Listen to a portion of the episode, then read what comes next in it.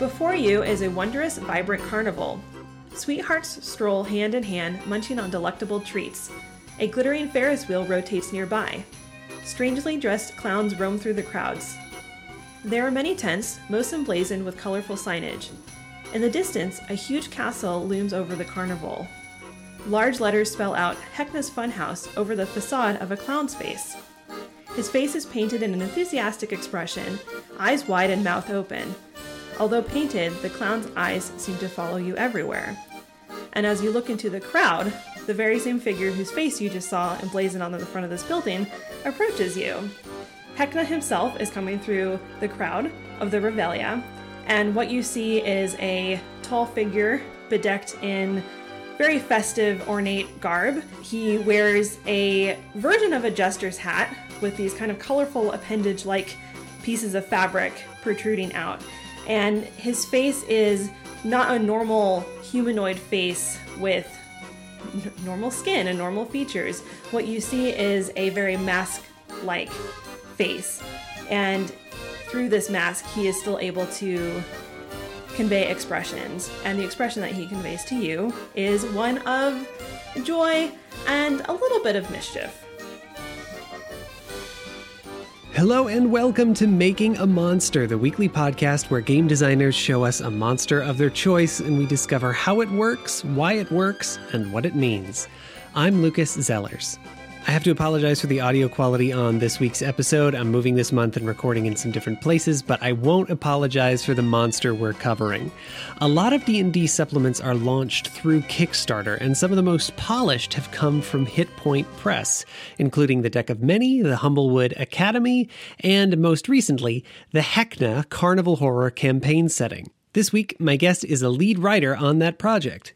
My name is Ashley Warren, and I'm a writer, narrative designer, educator. I've worked on lots of projects in the tabletop RPG industry, most notably the Uncaged Anthology and Rime of the Frost Maiden, the recent Wizards of the Coast hardcover release, and Heckna, which is what we'll be talking about today.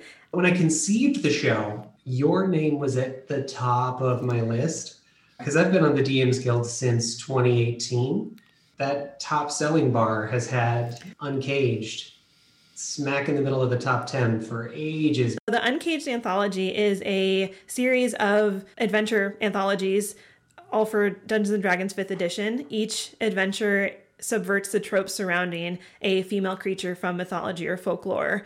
And the anthology was created by more than 100 artists and writers from around the world, all of whom have a passion for for monsters. So I feel like this is this podcast is a good fit for me as someone who loves monsters. I didn't pick something uncage related for our topic today. What I thought would be best is to talk about Heckna from the recent Heckna Kickstarter.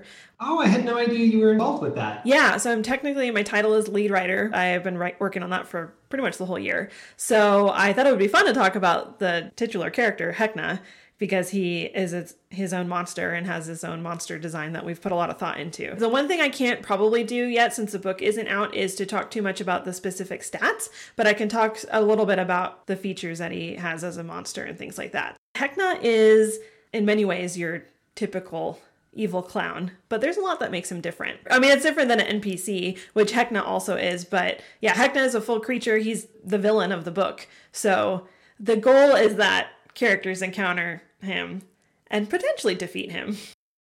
Characters can encounter him at any point. It's very similar to Curse of Strahd, where you can encounter Strahd fairly early in the campaign, and a lot of people do. With Heckna, it's kind of the same scenario. He's very much present at the Revelia, which is the setting of the book. The Revelia is uh, his own creation, so he's inextricably tied to this dark carnival setting. It's something that he's created that he's been building for years. And he is so closely linked to the Revelia, it can't really exist without him, and he can't exist without it. So he is very much, he's ever present in this locale. His face is on everything, including posters and, and the rides and things like that. So it is very much Heckna's own domain.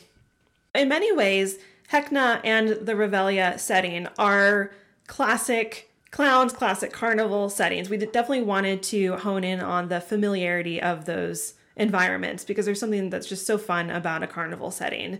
But what's fun about a carnival setting is also that you can make it really dark and kind of messed up or, or, you know you can really like put a lot of, of your own spin on that so in that sense Heckna is very much an evil clown similar to you know Pennywise.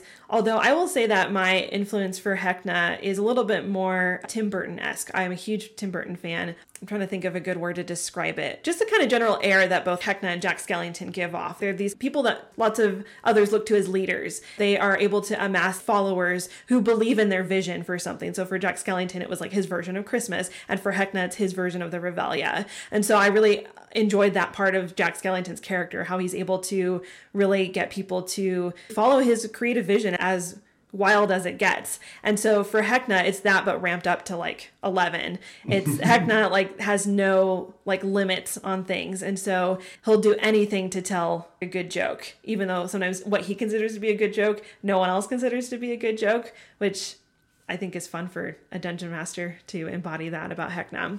And then also, I think Heckna really represents kind of the classic court jester, especially in appearance. A lot of his actual costuming and, and design was inspired by Venetian carnival masks and kind of classic Renaissance era gestures that you would see across Europe and different courts. And I think that that aesthetic is really fun and and kind of different from the clowns that we see portrayed in a lot of pop culture. The Heckna aesthetic is a mix of this like classic carnival circus sideshow era type aesthetic mixed with campy horror flicks. So there's a lot of like anachronisms in in the story as well, which is really fun. How are they embodied or changed or remixed in the person of Heckna himself as you've presented him? He he's been very particular about how he chooses to present himself, which I find really interesting. And at one point, he was a person. Who he is now is the result of a lot of this twisted magic that he's kind of sacrificed over the years to make the Revelia. So he's he's kind of transcended just normal humanity.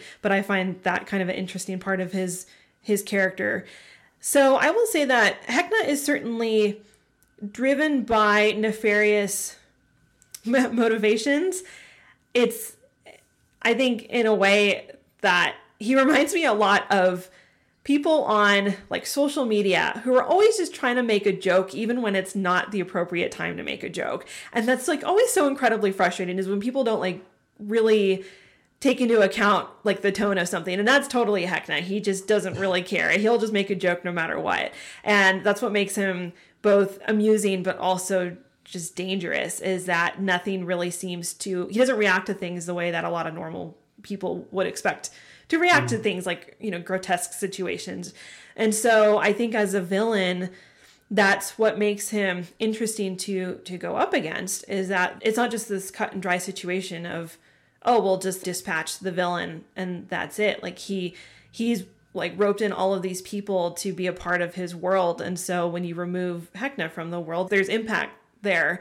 I think that a lot of the motivations that players may experience when they're at the Revelia to confront Heckna is just seeing how he's built the Revelia and kind of the cost that that has required from the people who are part of the Revelia. So there's, you know, a group of, you know, party goers who are called the revelers and they, you know, are found throughout the Revelia. But to really become a true reveler, you have to basically give up your identity and you, you just are agreeing to get lost in the Revelia for, mm. you know, eternity potentially.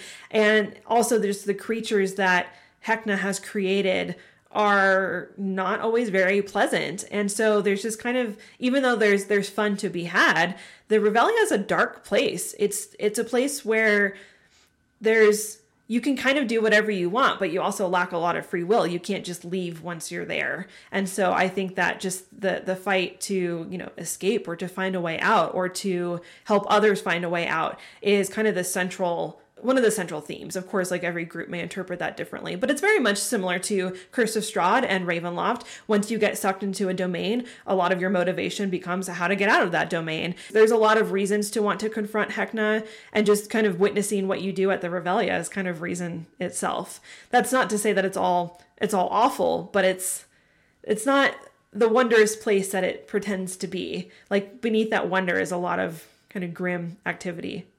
This is also like a master's thesis waiting to happen. So you can limit the scope of it by talking about just Heckna or just the Revelia. What do you think is the relationship between comedy and horror? I think that there's a huge link between comedy and horror because I think both are very subjective. And I think that sometimes comedy taken to extreme limits can be someone else's horror. And I think the the things that we find funny sometimes that's, you know, at someone else's expense. And so I think that it's it's a complicated relationship, but I I personally really enjoy horror that has bits of comedy because I think it alleviates some of the darker themes in horror. And I like comedy that, you know, brings in a bit of horror because it really makes it not necessarily more powerful, but I think they kind of elevate each other as genres. That's also why I enjoy fairy tales because they kind of hone in on similar aspects of that, where they have these moments of levity mixed with these really dark and grim moments. What makes Heckna fun is that he's genuinely funny. I want people to laugh at the table and just be like, wow, like that was that was like a bad pun or something like that and kind of have those like fun but cringy moments because I do think that when a villain makes you laugh that makes them dangerous too because they kind of can manipulate your emotions toward them. Because i think that comedy can be like the great unifier. Like i think when we find things that everyone can find funny or joyful that's really powerful. So when people can manipulate that that's when things get really scary. What does heckna and the revelia tell us about the world we live in now? Uh, so many things honestly. I think that we especially this year during a global pandemic and a lot of complicated things happening in the world.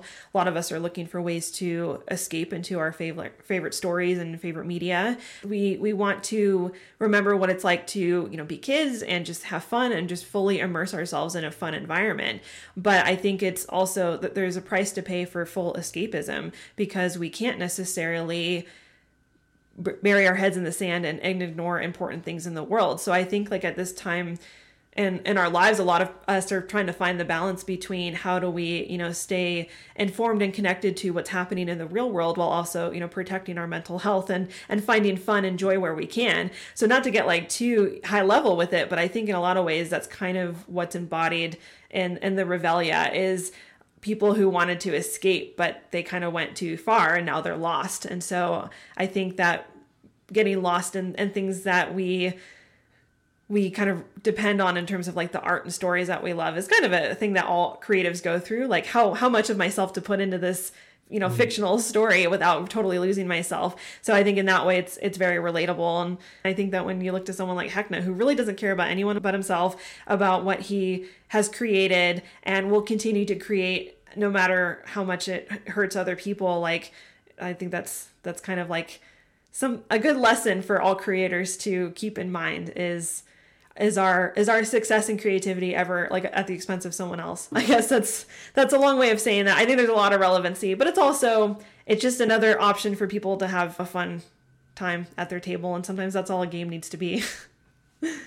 Is there anything that we missed? Anything that you want to make sure we mention or cover? I think that the main thing would be that despite talking about horror and the manipulation that heckna might inflict on characters playing through this game, I do really want to emphasize how important it is to have safety tools at your table. I think with a character like Heckna, those things are more important than ever because it should still be a fun experience for everyone at the table, including the dungeon master. And so when you're playing a character like Heckna who really doesn't have limits or doesn't really adhere to, you know, the polite society, that you make sure that you establish what those lines are for your table to make it fun because it should be fun, it should be funny you, you should make lasting memories, but it shouldn't be a campaign that is hurting anyone's feelings. That's really not the point of it. Even with a, a wily villain like Heckna, even Heckna doesn't necessarily want that.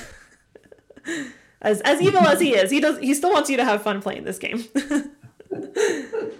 If you want to bring Heckna to your table or play in the Revelia, you can do that even before the book releases. If you would like to download the free Heckna playtest for now, you can go to thedeckofmany.com and the full Heckna book will be available there in early 2021. That'll be a beautiful hardcover. They also are doing a special edition hardcover that has just an incredible cover. It's like has gold foil on it. It's so cool.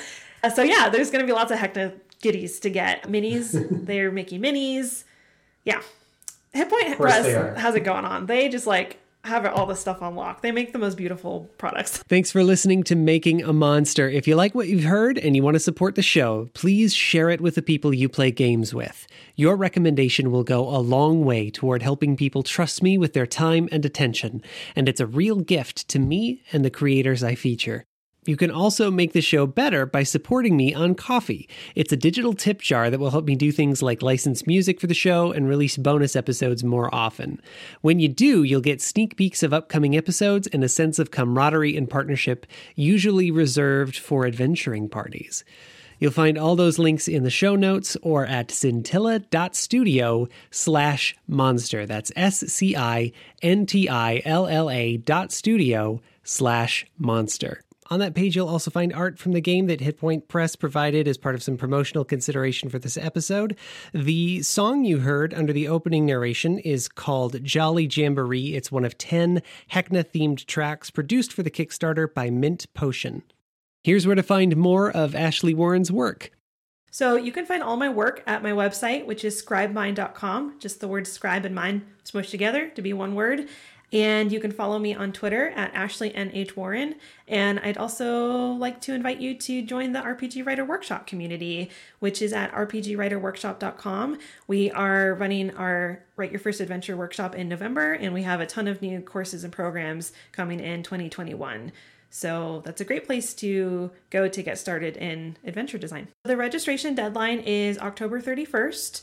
But if you are interested in taking our other courses that are available year round, we do have other courses in our catalog. So there's always something to learn and participate in at any time of year. Ashley Warren, thank you so much for being on the show. This is really exciting. I haven't done an evil clown yet. I knew I was going to at some point. I'm glad it's this one. Well, I'm I'm glad to have introduced evil clowns to your your podcast catalog. So thank you for having me.